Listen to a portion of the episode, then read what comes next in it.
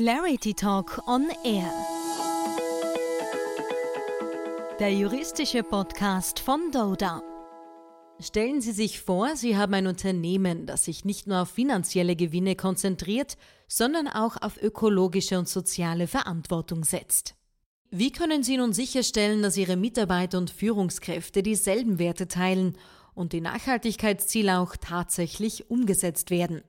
Eine mögliche Antwort liegt in Bonusvereinbarungen. Wie genau das funktionieren kann, erklären Arbeitsrechtsexpertin Lisa Kulmer. Hallo. Hallo, Jacqueline. Und Christian Richter-Schöller, Co-Leiter der Doda Sustainability Group. Hallo, danke für die Einladung. Ja, vielen Dank für eure Zeit. Christian, vielleicht klären wir zu Beginn noch mal kurz ESG, also Environmental, Social und Governance. Was genau wird denn unter den ESG-Zielen verstanden und warum sind sie für Unternehmen so wichtig? Also die Grundidee dieses Leitbild von einem verantwortungsvollen Kaufmann oder verantwortungsvollen Kauffrau, einem Unternehmer, einer Unternehmerin, die sich in der Gesellschaft so verortet, dass es halt nicht nur dem Unternehmen, sondern auch der gesamten Gesellschaft bis zu einem gewissen Grad gut geht. Dieses Leitbild, das gibt es ja schon recht lange.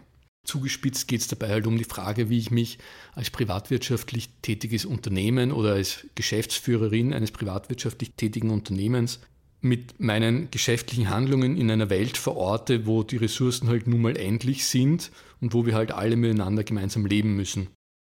Was jetzt neu ist, vor dem Hintergrund, dass, wie gesagt, das Leitbild ja schon lange existiert, ist, dass wir seit ungefähr seit fünf Jahren und hauptsächlich auf Unions- rechtlicher Ebene eine starke Verrechtlichung erleben und es eben jetzt nicht mehr nur ein Nice to Have ist oder eine Art von Zusatz ist, wie man ein Unternehmen führen kann, dass man sich gewissen ESG-Zielen verschreibt, sondern es zunehmend mehr und mehr auch gesetzlich gefordert ist. Ein gutes Beispiel dafür ist die Corporate Sustainability Due Diligence Directive, die im letzten Jahr als Entwurf veröffentlicht wurde und die jetzt gerade im Trilog auf EU-Ebene ist und voraussichtlich Ende dieses Jahres finalisiert werden wird, die ausdrücklich vorschreibt, woran du deine ESG-Ziele messen musst, welche Werte du damit ausdrücken musst und wie du diese ESG-Ziele umsetzen musst und insbesondere auch, was du machen musst, wenn du siehst, dass entweder du oder Unternehmen in deiner Liefer- bzw. Wertschöpfungskette diese von dir vorgesehenen ESG-Ziele nicht einhalten können. Ja, und eine Möglichkeit zur Einhaltung im Unternehmen bieten eben die schon angesprochenen Bonusvereinbarungen. Wie genau kann man sich das vorstellen, Lisa? Ja, ich habe jetzt gerade schmunzeln müssen, wie der Christian vom Leitbild des verantwortungsvollen Kaufmanns und der verantwortungsvollen Kauffrau gesprochen hat, weil bei der Umsetzung im Wege von Bonusvereinbarungen zeichne ich jetzt gleich ein bisschen ein anderes Bild.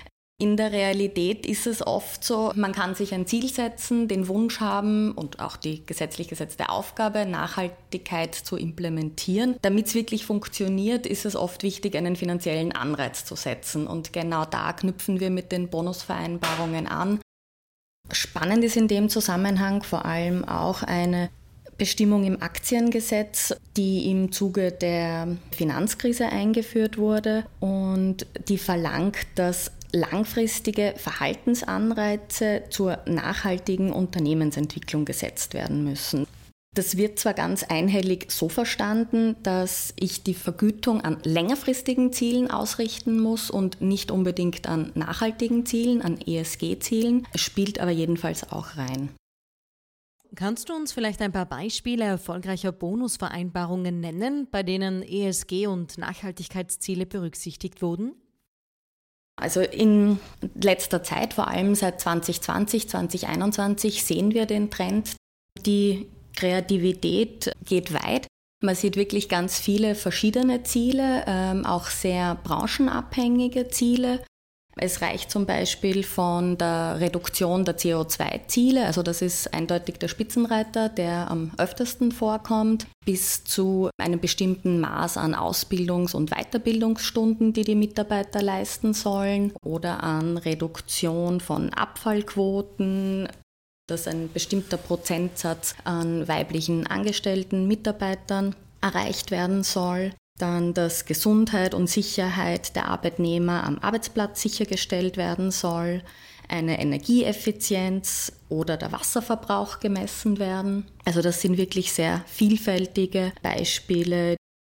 Das Spannende ist, dass die Ziele auch sehr unternehmensspezifisch gewählt werden und auch gewählt werden sollten, damit sie erfolgreich sind.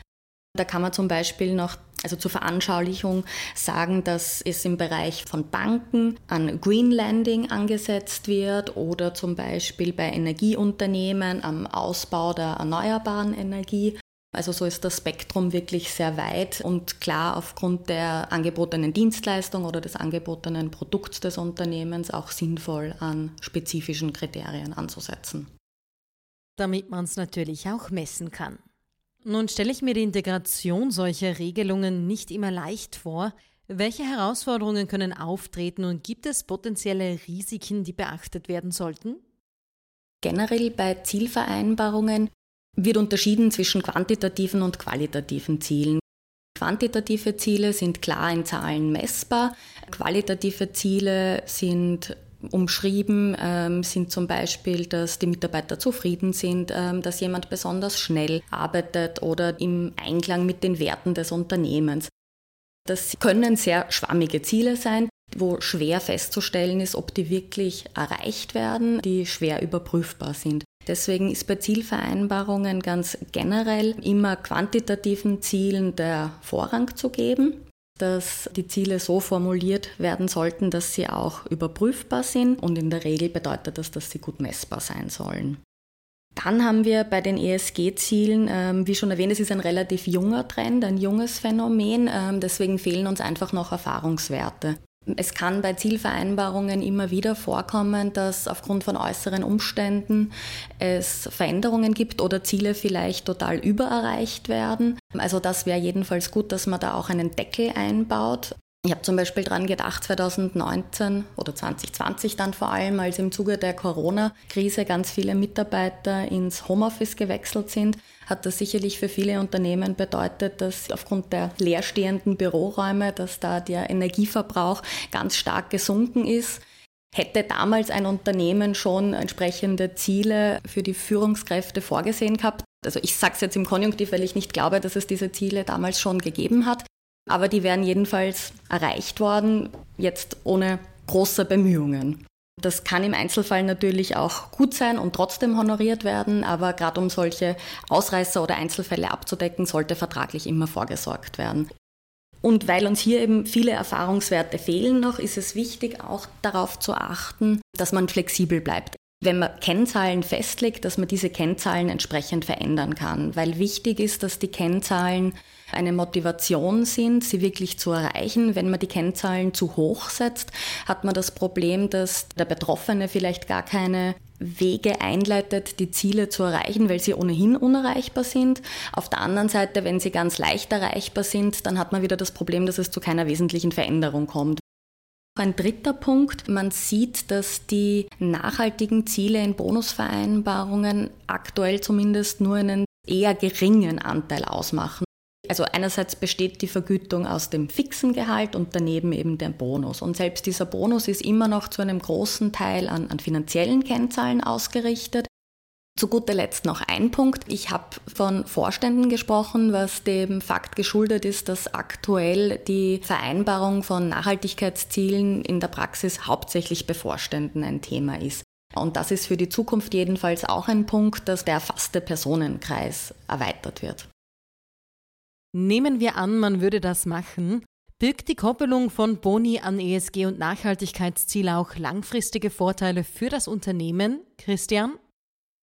Die Koppelung an ESG-Ziele birgt ganz sicher langfristige Vorteile für Unternehmen. Das ist ja an sich gerade das Ziel, dass sich das Unternehmenswohl über das kurzfristige finanzielle Wohl von einzelnen Mitarbeitern und Mitarbeiterinnen in leitender Funktion stelle, eben zum Beispiel durch wie schon seit längerem üblich verzögerte Auszahlung von Bonuszahlungen. Ich bekomme nicht alles sofort auf einmal, sondern über mehrere Jahre verteilt in Tranchen, damit ich incentiviere, dass Mitarbeiter, Mitarbeiterinnen länger beim Unternehmen bleiben und deshalb auch sozusagen länger dafür verantwortlich sind, was in der Vergangenheit mit dem Unternehmen passiert ist, was sich vielleicht jetzt erst herausstellt.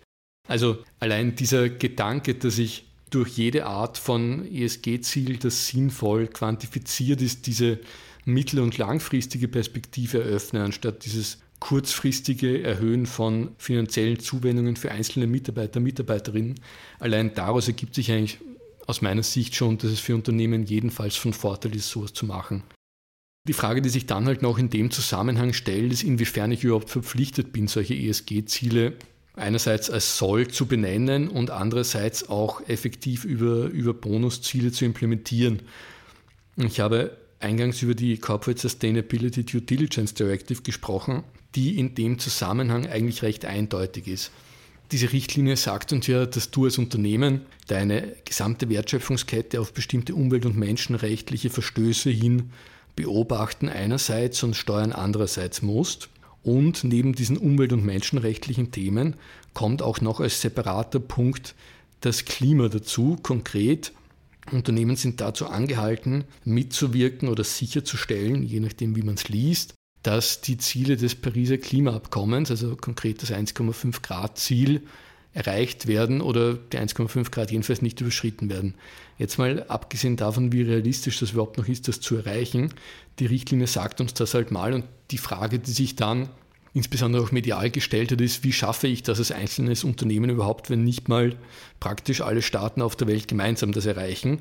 Da ist die Richtlinie aber relativ eindeutig, wie man das macht. Geschuldet ist nicht, dass diese 1,5 Grad wirklich eingehalten werden. Das kann kein Unternehmen auf der Welt schulden, sondern geschuldet ist nur, dass du dich als Unternehmen redlich darum bemühst, deinen Teil dazu beizutragen.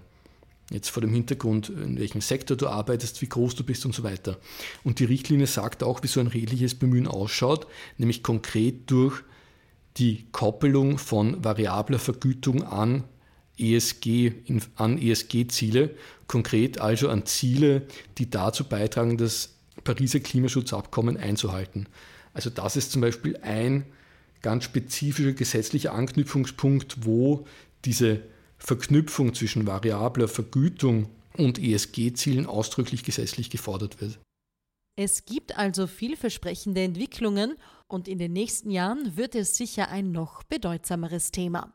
Lisa Kulmer, Christian Richterstelle, vielen Dank.